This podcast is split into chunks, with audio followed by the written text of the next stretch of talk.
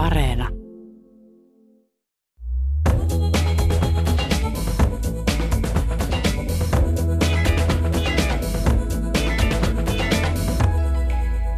Iisalmessa syntynyt kirjailija Eppu Nuotio täytti sunnuntaina 60 vuotta.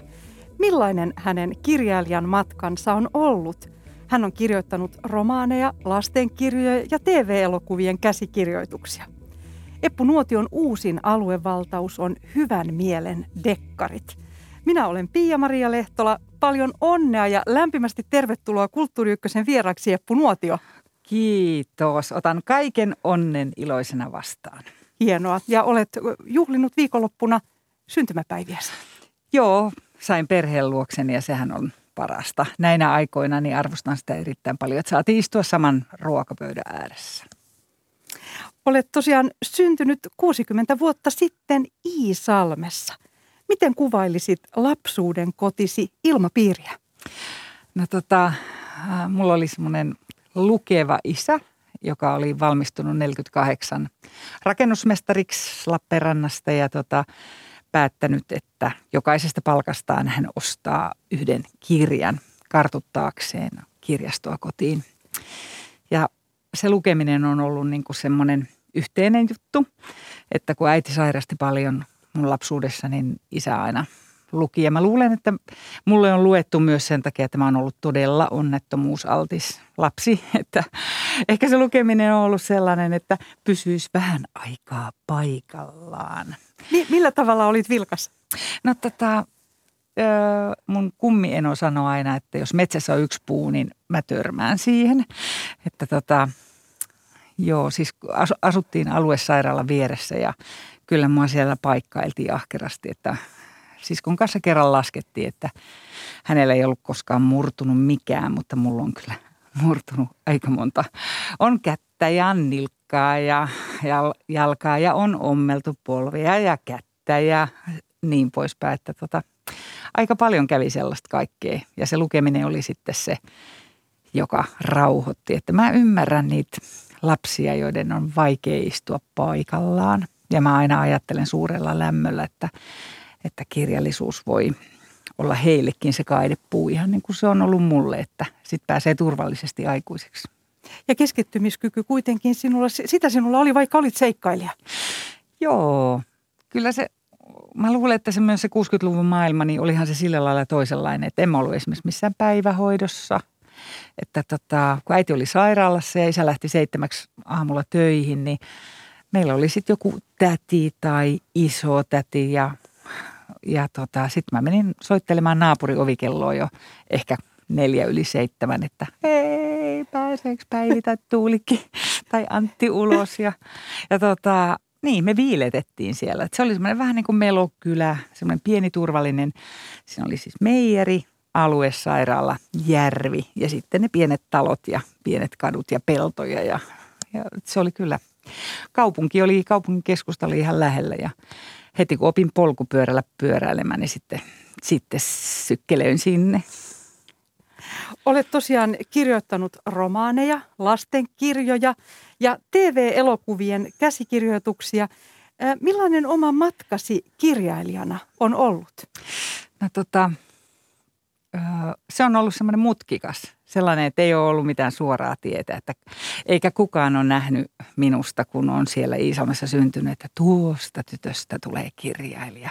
Et merkit ei ollut kyllä ehkä sellaiset, mutta aika pian koulussa jo tajus, että se kirjoittaminen kyllä kiinnosti ja sitten me ruvettiinkin kouluaikana jo yhden naapurin tytön kanssa tekemään lehteä ja mä kirjoitin tuota runoja äidille ja ja runoja vähän muuallekin. Ja mä luulen, että mun takia myös mun äidinkielen opettaja laittoi ainekirjoituksiin sivu rajoituksen, että ei, taas on Epun aine, tämmöinen mammutti, niin sitten että joo, tätä on neljä sivua saa kirjoittaa. Ja tota, äidinkielen opettajat on ollut merkittäviä.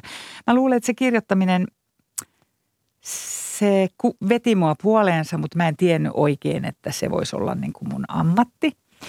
Olin 14-vuotias, kun kirjoitin esikoisnäytelmän Titanic nyt Iisalmen nuorisoteatteriin. Ja, tota, ja, ja, ja sitten jo lukiossa yritin kirjoittaa tai kirjoitin romaanin, jota ei tosiaan onneksi ole julkaistu, mutta, mutta että semmoinen haave siitä kirjoittamisesta oli, mutta sitten, sitten mä hain lukioon, lukion jälkeen teatterikouluun ensinnäkin monta kertaa, en päässyt. Sitten mä hain Simon Puuseppäkouluun, venepuuseppäkouluun tuonne Lappiin ja pääsin sinne, mutta en mennyt, koska sitten aloitin Steiner-pedagogiikan opinnot Helsingissä.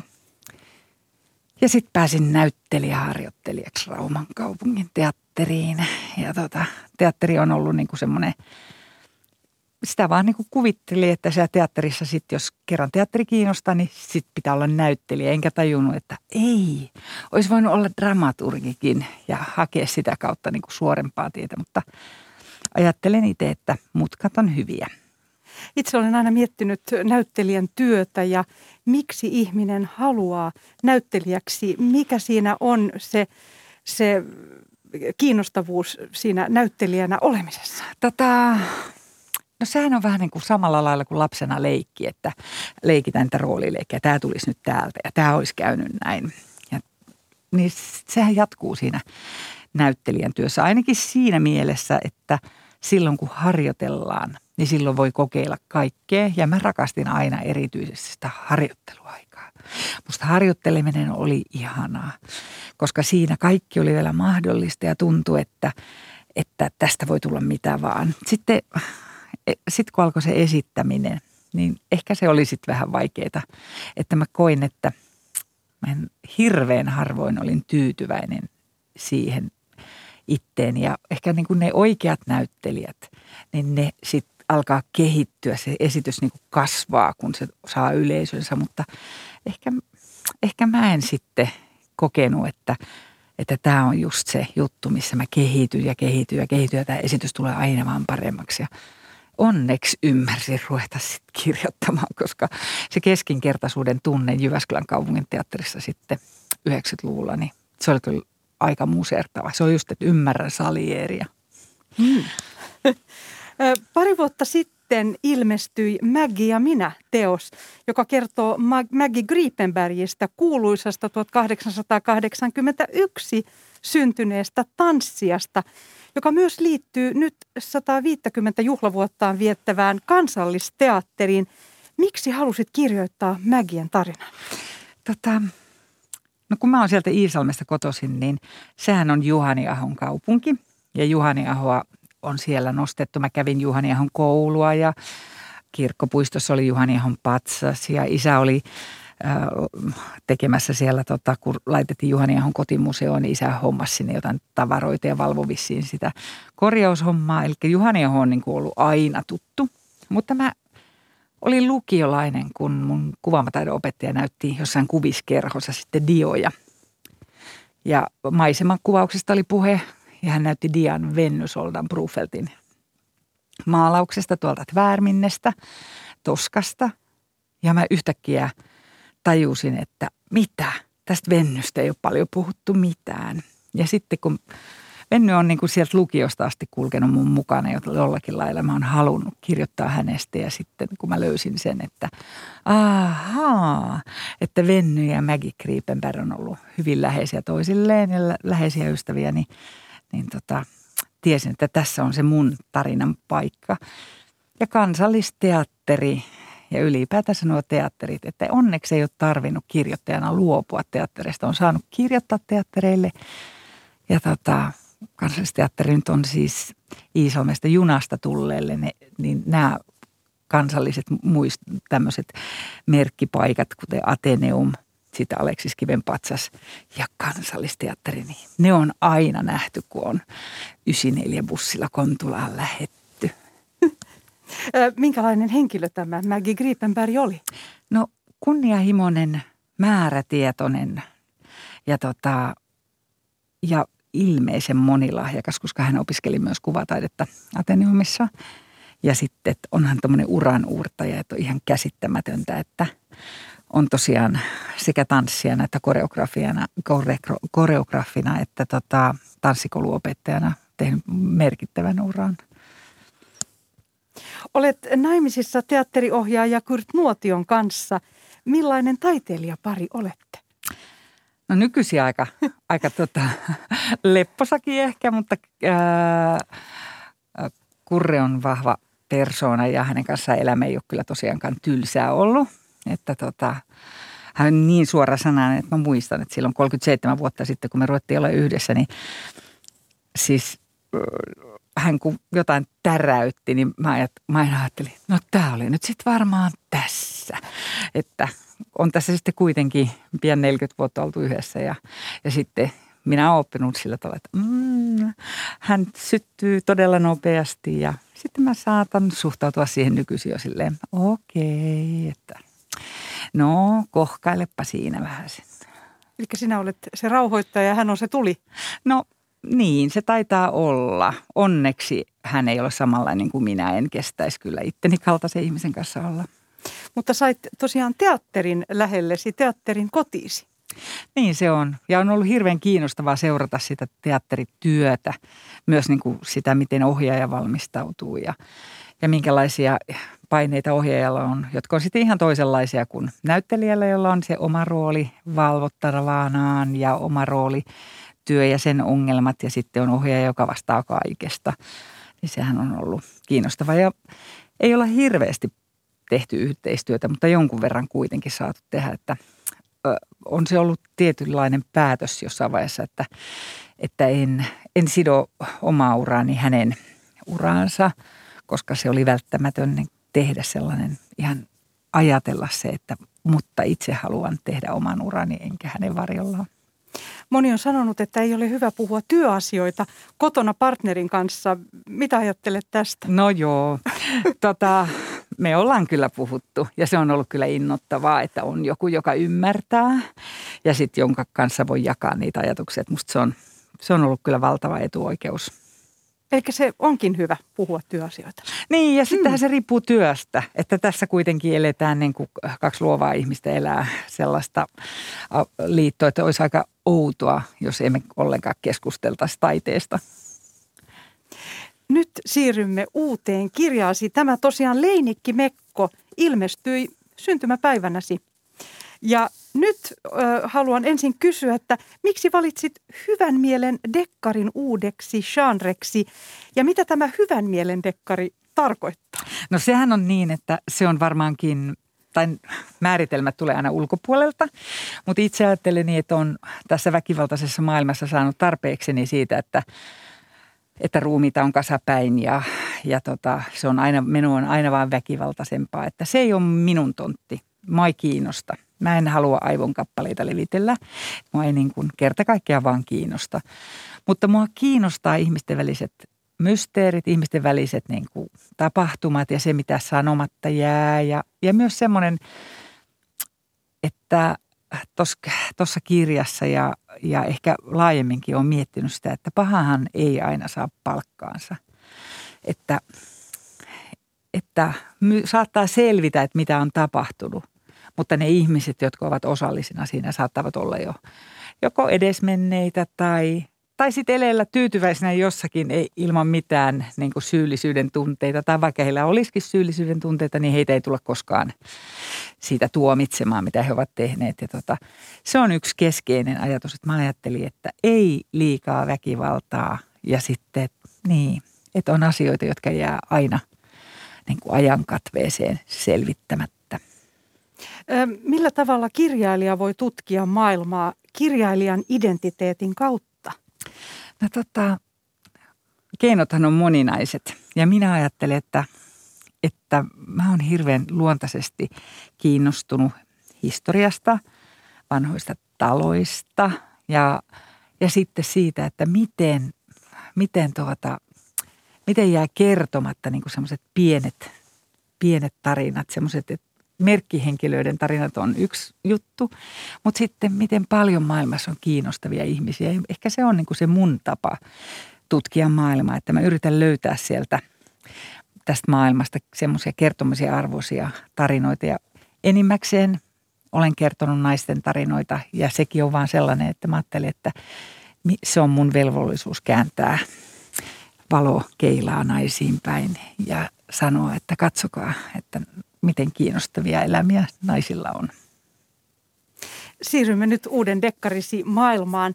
En ole itse tosiaan dekkareiden suurkuluttaja ja yhdistän sinut naistenlehtien sivuilta saamaani kuvaan seikkailijasta, joka asui Hiittisissä ja sitten myöhemmin Berliinissä. Ja kuvissa olet aina hymyilevä ja huoliteltu. Samaa esteettistä varmuutta ja visuaalisiin yksityiskohtiin keskittyvää tyyliä löytyy tästä teoksestasi.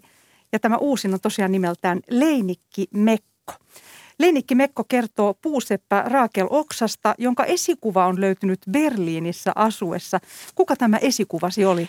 Hän on aivan mahtava puuseppä Tiina Lotila. Suomessa koulutuksensa saanut, ja, mutta siis koko uransa Berliinissä tehnyt puuseppä.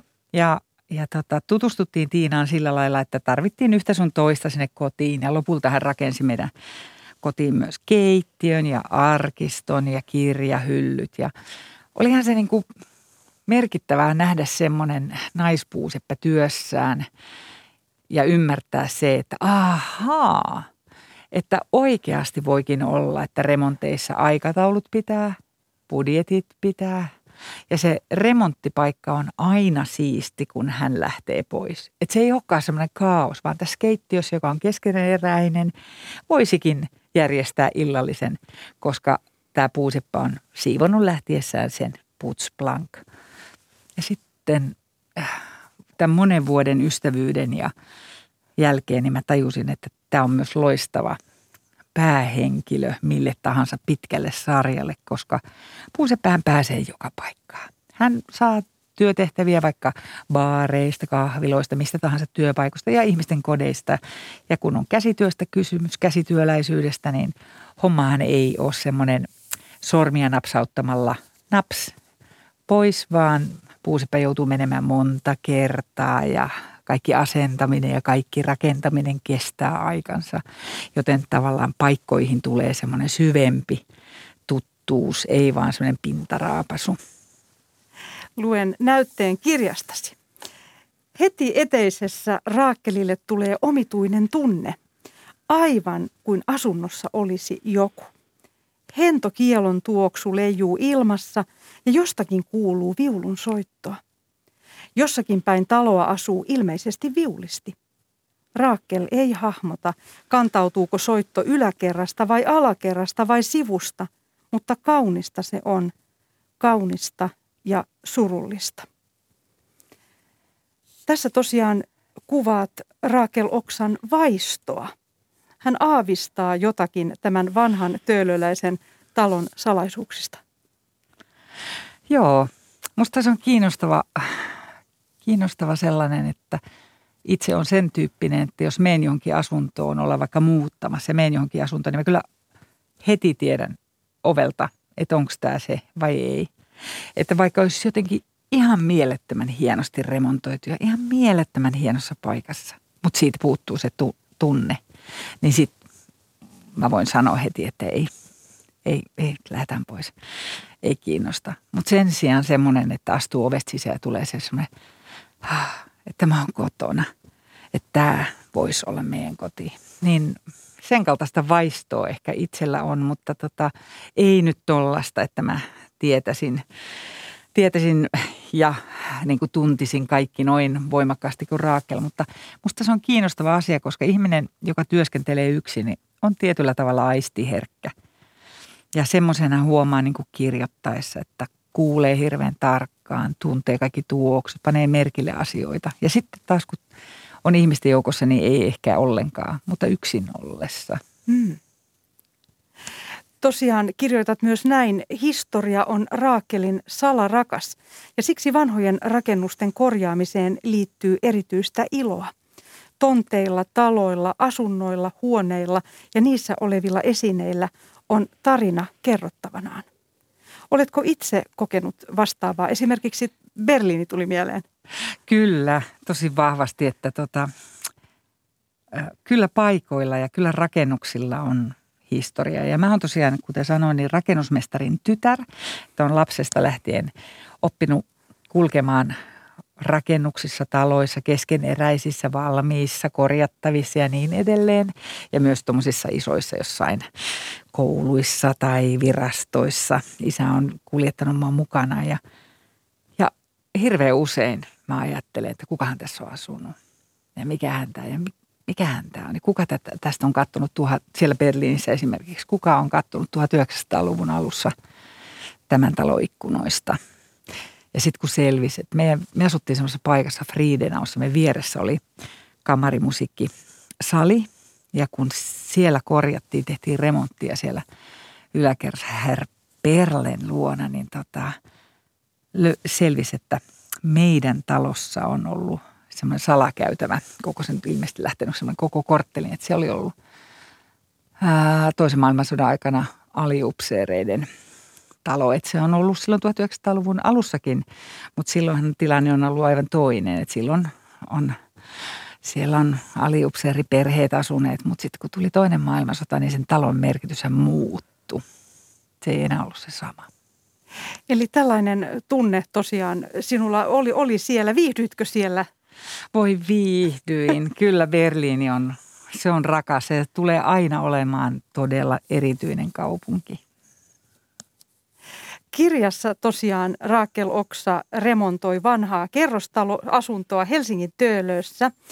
Ja samalla hän kiinnostuu, miksi 1960-luvulla samassa asunnossa yhden kesän asunut viulisti tyttö katosi. Millaisen löydön hän tekee väliseinää purettaessa?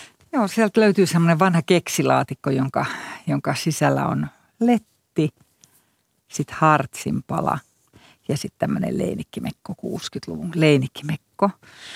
Ja tuota, Raakel ei vaan niin kuin voi hyväksyä sitä tai ei suostu niihin kaikkiin mahdollisiin selityksiin, että joo, joku on laittanut tänne muistoksi tyttöystävästään tai tämä tyttö on itse käynyt laittamassa. Hän on päättänyt nyt, että, että nyt en ole enää tyttö, vaan nyt olen aikuinen nainen ja leikkaan letti. Niin hän, ei, hän ei vaan kerta kaikkiaan pääse eroon siitä tunteesta, että, että näissä kolmessa asiassa on tarina kätkettynä. Ja mähän on semmoinen klassisen musiikin rakastaja ja olen kirjoittanut klassisesta musiikista aikaisemminkin. Ja tota, kun on työllä kyseessä, niin oli aivan selvä, että Sibelius Akatemia on otettava mukaan. Olet kirjoittanut Ellen Lähteen tutkimuksia sarjan myös, jonka käännösoikeudet on myyty Ruotsiin, Tanskaan ja Islantiin. Tämä on saanut suuren suosion tämä sarja. Millä tavalla Ellen Lähteen lukijat nyt voivat löytää johtolankoja tästä uudesta dekkarista? No tavallaan se sama maailma sellainen, että toki Ellenhän oli niin kuin suunnilleen minun ikäiseni vähän minua vanhempi. Ja Raakel on tämmöinen nelikymppinen.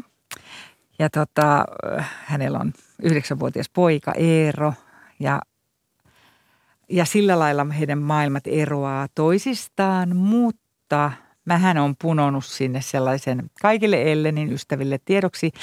Olen punonut sinne semmoisen pienen pienen punaisen langan, joka johtaa kyllä kohti Elleniä. Kuuntelet Kulttuuri Ykköstä, jossa tänään keskustelemme bestseller-kirjailija Eppu Nuotion maailmasta ja hänen uusimmasta Leinikkimekko-kirjasta. Olen Pia-Maria Lehtola ja nyt jatkamme. Kohta siirrymme naiskuvaan.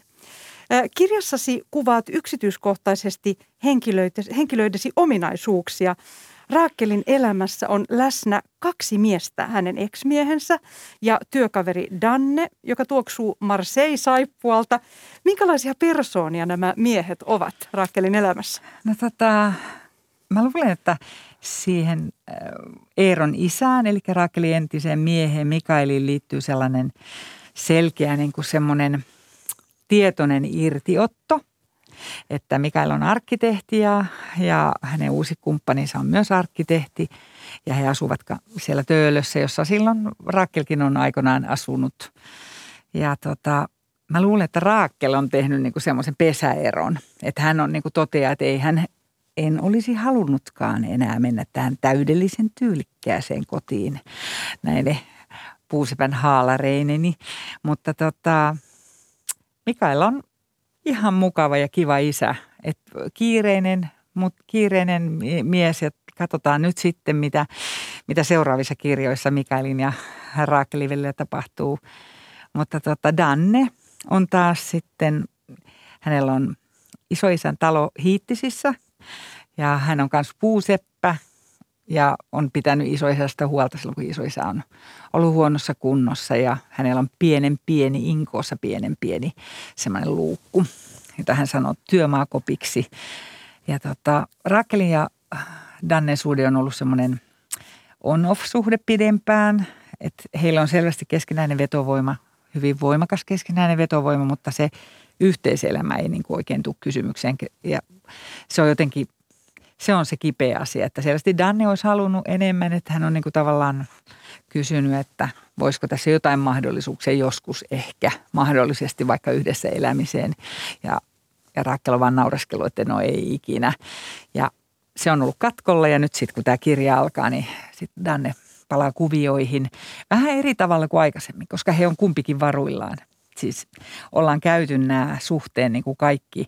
Ollaan aina päädytty sänkyyn ja nyt sitten ollaan semmoisessa tilanteessa, että nyt täytyisi opetella olemaan työkavereita ja, ja luoda sitä ystävyyttä jollakin toisella tavalla.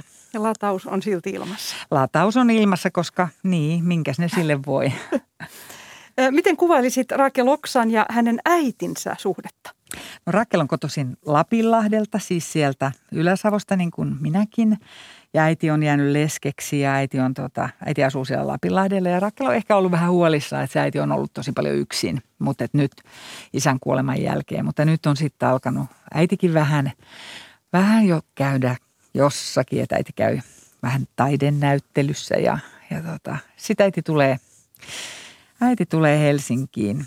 Ja ehkä Raakelilla on niinku sellainen olo, että äiti voisi käydä Helsingissä enemmänkin. Yksi Raklan tarttisi Eeron kanssa semmoista äidin apuakin ehkä, mutta tota, äiti, äiti ei hirveästi viihdy pääkaupungissa, mutta nyt hän sitten tulee pitkän ajan jälkeen ja kyllä he läheisiä ovat, mutta paljon on sanomatonta. Et ehkä, se on, ehkä se on myös ihan tavallinen tarina, että, että ei ne perhesuhteet niin niin semmoisia avoimia kirjoja ole, että on asioita, joista on vaikea puhua ja sitten ne jää ja jää ja jää ja, ja sitten jonain päivänä, kun ne rysähtää eteen, niin sitten ollaan aivan pöyristyneet, että mitä, mitä ihmettä, miksi et sä oot puhunut mulle. Ja, ja Rakkelilla ja äidilläkin on vähän tämmöinen tämmöinen kohtaaminen sitten siellä, kun äiti saapuu, mutta tota, läheisiä ne on, mutta semmoisella hiljaisella tavalla, että se ei ole sellaista niin kuin –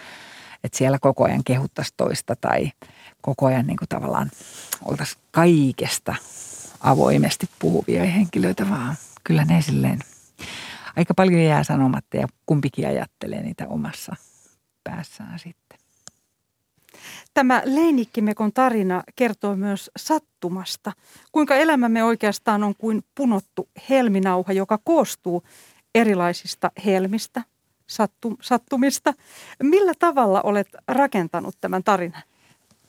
No oli aika selvää, että, että haluan siihen kaksi aikatasoa ihan sen takia, että, että tota, mä kiinnosti se, se historian poimusta nouseva tarina, niin kuin semmoinen äänet, äänetön tarina, joka, jonka, jolle haluaisin antaa äänen sehän ei ole todellinen, vaan mä oon sen keksinyt, mutta se 60-luku, 60-luvun Helsinki ja se, että minkälaista on tulla Helsinkiin nuorena tyttönä 60-luvun, miltä se tuntuu ja minkälaisia odotuksia siihen on kaupunkiin ja siihen, että on ensimmäistä kertaa yksin. Niin tota, sitä pitkään haeskelin sitä tyyliä, että tuota, jotenkin Raakkelin suhteen, niin paljon tuli kirjoitettua myös sellaista, joka ei sitten lopulta päättynyt kirjaan. Siis sitähän rupeaa niin kuin kertomaan. Ajattelee, että ensin yhdessä kirjassa pitäisi kertoa tämä kaikki, kunnes sitten onneksi on Niina Miettinen, mun mahtava kustannustoimittani, joka sitten sanoo, että joo, tämä voidaan jättää seuraavaan kirjaan. Niin kyllä kyllä mä niin kuin rinnakkain niitä punoin, että ensiksi mulla oli ihan selvää, että mitä, mitä tota, tapahtuu tämän viulistitytön tarinassa, miten se menee. Ja sitten sen jälkeen se, että miten Raakel rupeaa sitä selvittämään ja mitkä asiat selviää milloinkin. Et sehän on se vaikein, että tuollaisessa, jossa lukijan pitää kuitenkin ehkä vähän yllättyä tai jollakin lailla edes saada miettiä, että mitä tässä olisi tapahtunut, niin se on se on se hieno säätö, että ettei paljasta ihan kaikkea heti, vaan jotenkin osaisi tehdä sitten semmoisen hämääkin verkon, joka vähän leviää joka suuntaan ja voisi ajatella, että menisikö se näin tai menisikö se näin, koska tämähän nyt ei ole varsinaisesti mikään, tai ei ole mikään poliisisarja, jossa, jossa sitten oikeasti aihetodisteisiin tai johonkin, vaan tässä on enemmän kyse siitä, että ihminen yrittää miettiä, mitä on voinut tapahtua ja yrittää etsiä ne ihmiset, jotka voisivat kertoa oman osuutensa siitä tai omia muistikuviaan tai ehkä jotain, jolla olisi jotain kerrottavaa tästä tarinasta. Otat myös kantaa ajankohtaisiin aiheisiin tässä, aiheisiin tässä kirjassa. Traagisesti kuolleen lahjakkaan viulistin Hilkan kokemukset voisivat olla omasta ajastamme.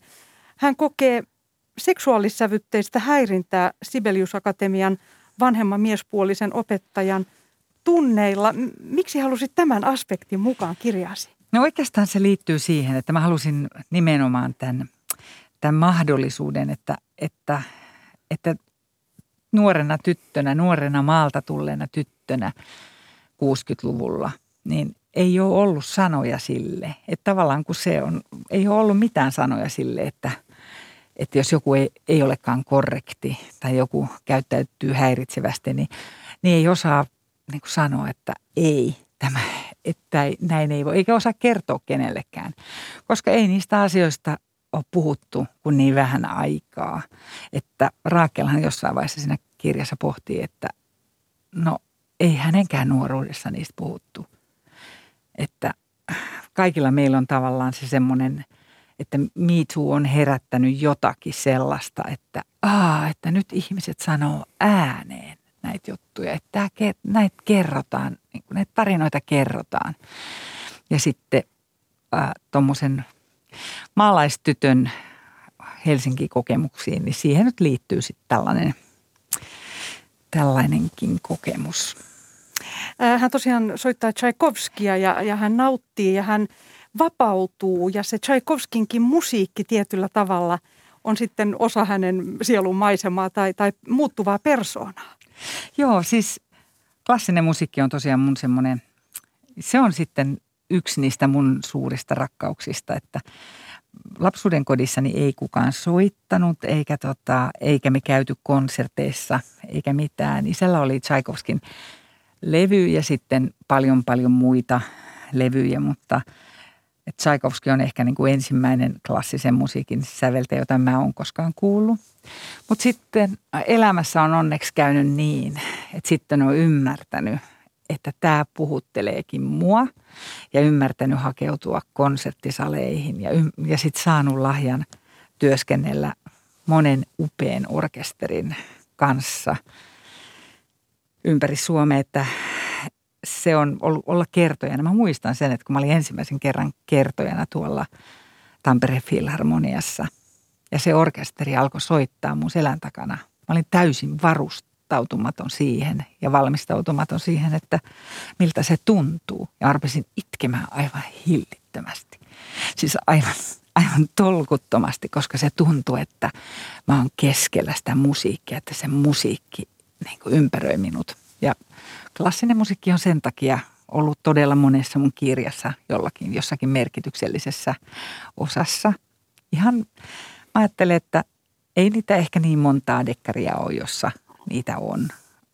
Tai montaa kirjaa, niin kuin, niin, no vaikka dekkaria, että jossa klassinen musiikki näyttelee jotain osaa ja siksi mä tässä halusin. Ja halusin myös kuvata sen, että miten viulisti, joka – joka sitten soittaa vailla sitä pelkoa ja on.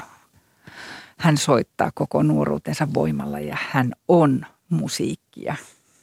Niin. Mm. Mikä tunne siinä Tchaikovskin musiikissa on? No sehän on, siinähän on, sehän on muun muassa se koko nuoruus on niin kuin, kaikki suuret tunteet, kaikki se tunnevyöry, jota ei edes tunnista, että mitä nämä on, minkälaista on rakkaus, minkälaista on suru, minkälaista on kaipaus, minkälaista on, minkälaista on ikävä, niin sehän kaikki kuuluu siinä ja se tulee silleen niin kuin täysin pidäkkeettömästi mm. Siinä musiikissa. Ja, ja kun nuori ihminen soittaa, niin tota, silloin, silloin siinä on vielä joku sellainen – erityinen, että tajuaa, että hän voi kokea tämän ensimmäistä kertaa.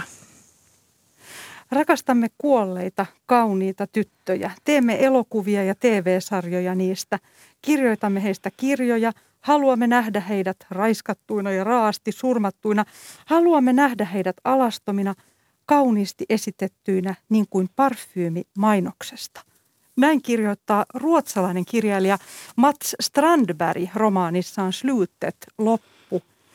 Ö, olen miettinyt tätä, miksi kauneutta, erotiikkaa ja kuolemaa liitetään juuri näihin naisuhreihin rikoskirjallisuudessa ja sarjoissa. No sehän on yksi, se on myös yksi sellainen, tuota, se on sellainen klisee, että, et, ja joku sanoikin, että luin tässä muutama viikko sitten Hesarista jonkun haastattelu, jossa joku sanoi, että, että niin, että sitten tämä valtavan kaunis on, nuori nainen on sitten varmasti raiskattu ja hän on, hän on niin kuin varmasti, että hänellä on tehty kaikki se kauheus, mitä ikinä voi tehdä. Että kyllä se semmoinen klise on ja tavallaan mä oon ehdottomasti sitä mieltä, että en halua toistaa mitään klisettä ja olen yrittänytkin etsiä toisenlaista näkökulmaa siihen.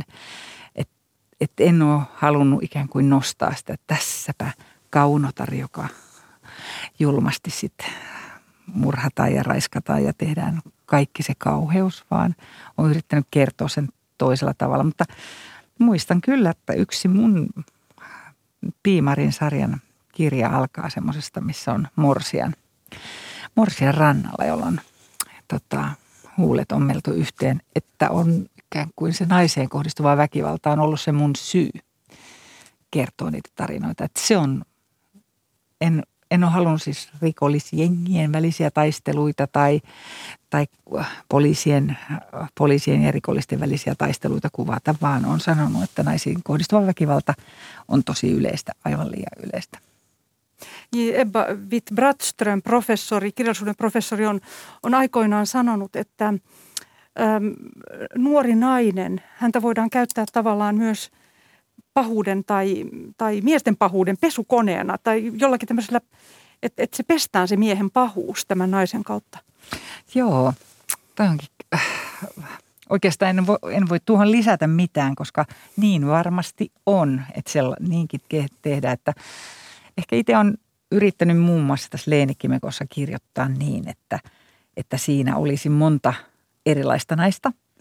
Että siinä olisi, ei olisi vain uhri, vaan olisi Raakel, joka tuntee valtavan myötätuntoa. Ja sitten on tämä vanha, vanha täti ja sitten on nämä kaupan naiset ja kukkakaupan naiset ja sitten on Irma ja tämmöinen Irma Grön töölöläisrouva niin, että on tuonut sen nuoren naisen ympärille – toisia naisia, ikään kuin joukon naisia.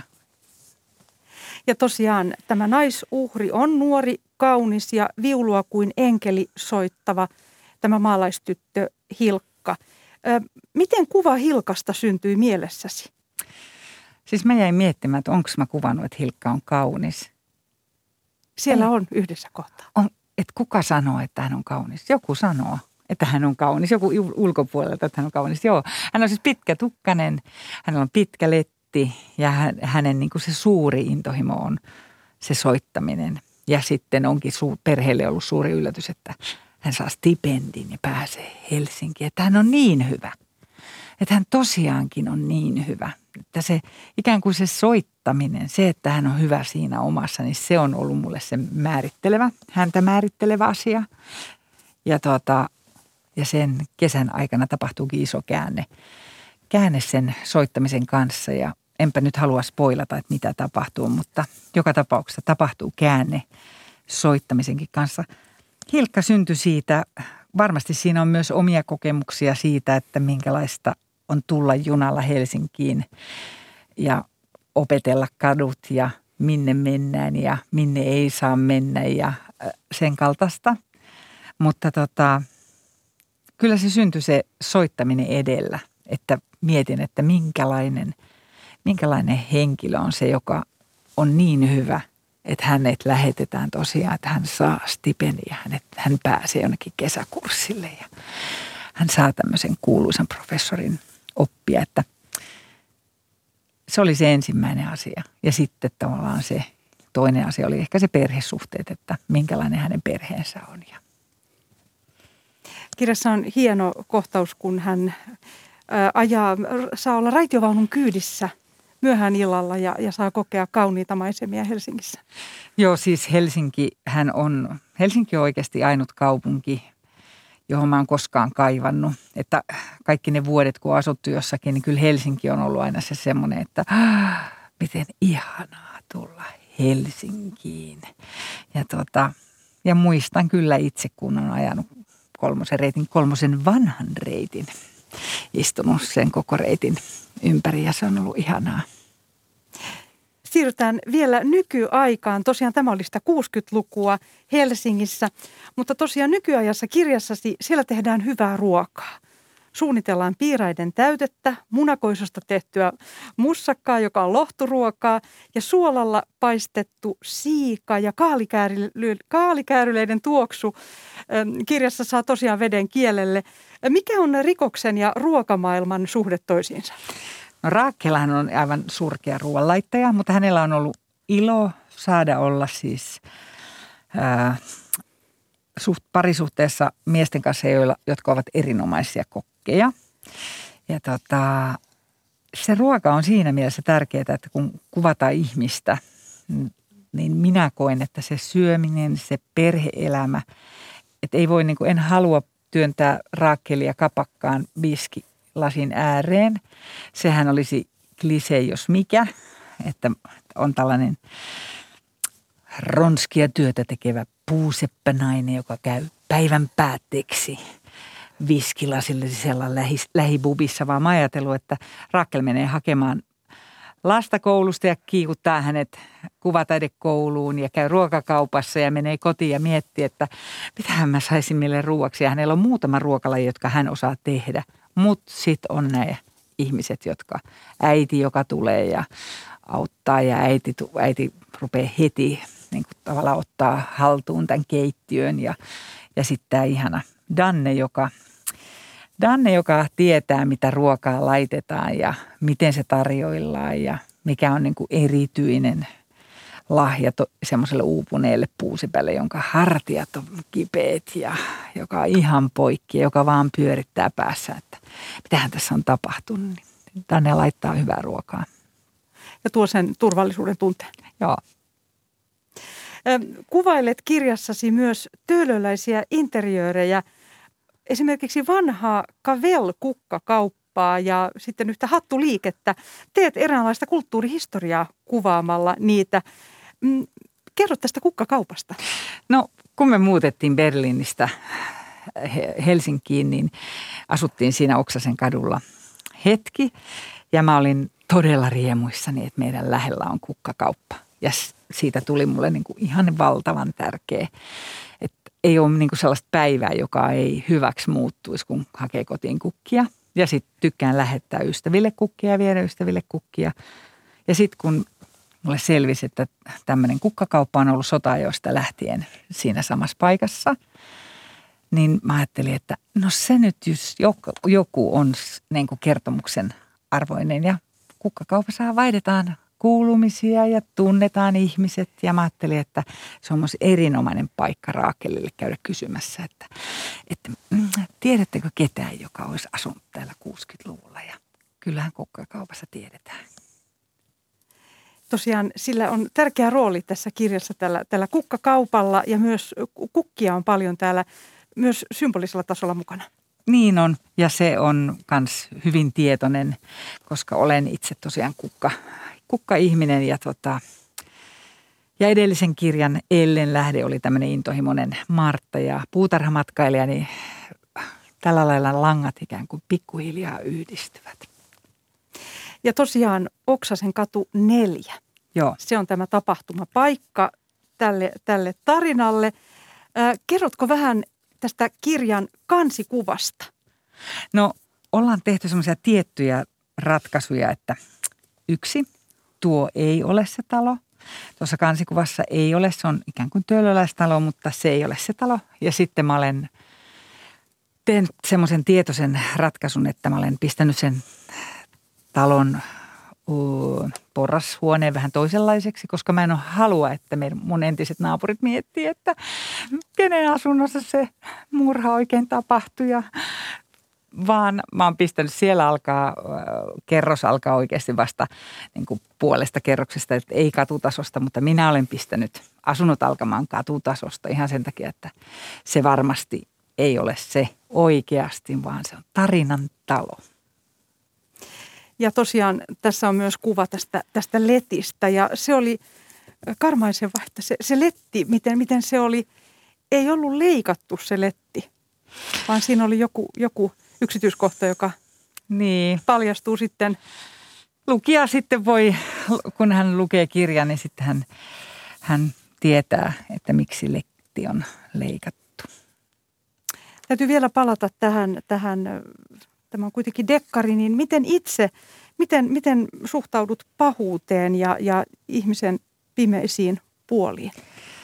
No tähän ikään mennessäni on jo nähnyt, että, että meissä kaikissahan on se mahdollisuus niin kuin pahoihin tekoihin ja, ja että ei ole absoluuttista hyvää eikä absoluuttista pahaa, vaan kaikissa ihmisissä on sekaisin ne kerrokset.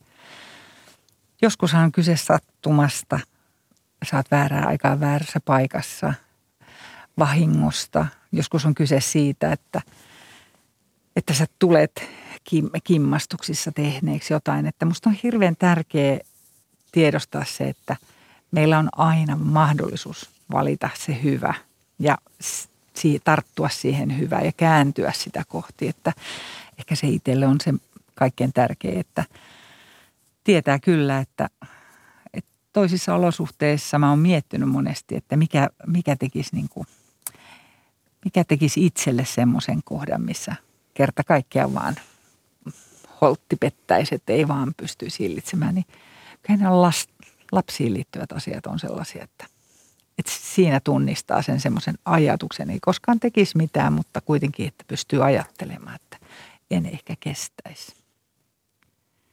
Olet yksi maamme rakastetuimmista kirjailijoista. Mikä on suhteesi omiin lukijoihin? Se on kyllä tosi läheinen, että mä oon kyllä todella loputtoman kiitollinen niistä lukijoista. Ja täytyy sanoa, että ehkä olin jo aika paljon kirjoittanut, siis kymmeniä kirjoja kirjoittanut.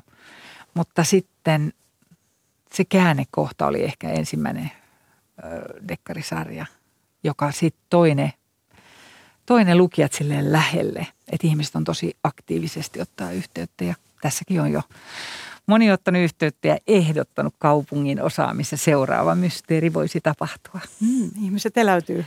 Niin, se on ihanaa. Kirjoitat kirjoja siksi, että saisit leipää pöytään. Näin olet todennut ja olet tosiaan julkaissut oliko se yli 90 kirjaa jopa? No kai se nyt on 89 sitten se virallinen. Mä oon itsekin vähän epävarma tästä, että onko mä kirjannut kaikki, mutta 89 tai 90. Ja kyllä mä kirjoitan myös siksi, että mä oon tarinankertoja. Mm. Ja se syntyy jo silloin, silloin pienenä? Joo, kyllä mä oon ehdottomasti tarinankertoja. Millä saat ylläpidettyä tätä omaa intohimoasi, työsi?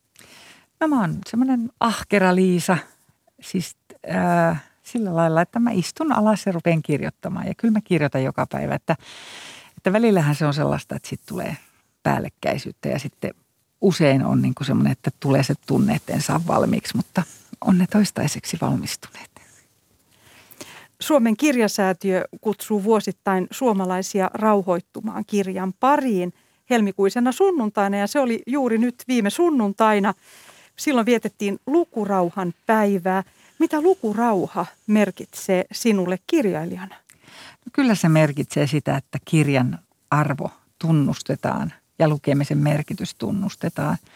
Ja ihan lapselle, lapselle ääneen lukeminen, niin sitä ei voi toisesta huoneesta tehdä, vaan se on läheisyyden täsmähoitoa. Ja itselle se, että menee nukkumaan ja viimeisenä illalla lukee kirjaa, niin se on kyllä ainut oikea tapa. Täytyy vielä palata menneisyyteen.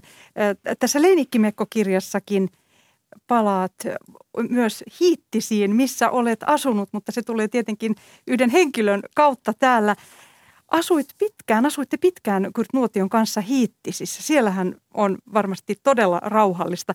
Mitä tämä, tämä kokemus siellä saaristolaiselämästä, mitä se opetti sinulle? No kyllä se opetti, tota, en, jos olen aina arvostanut luonnonvoimia, niin, niin kyllä saaressa asuminen niin teki sen hyvin merkityksellisesti. Ja myös sen, että kyllä Itämeri voi todella huonosti, että, että meidän kaikkien pitäisi tehdä osuutemme Itämeren hyväksi. Että se sinilevä tuli sillä lailla yllät, yllätyksenä ja, ja, ja tota, ne vuodet, mitkä oltiin purjehdittu, niin ei ollut ymmärretty ollenkaan. Ja sitten hiljaisuus on kyllä ylellisyyttä, että se, mistä me hiljaisuutta löydetään, niin, niin sinne ihmisen pitäisi mennä. Että se on luksusta. Ja nytkin olet viettänyt aikaa meren äärellä. Kyllä, Hangossa, ihanassa Hangossa. Voi, se on kyllä, se on tota, ja sinne lähdetään tästä nyt sitten eteenpäin, niin loppukuun ollaan Hangossa. Käveliksitään siellä merenrannalla. Leppoisia päiviä sinne Hankoon, Eppu Nuotio. Ja kiitos, kun tulit Kulttuuri Ykkösen vieraaksi. Kiitos kutsusta, oli ilo.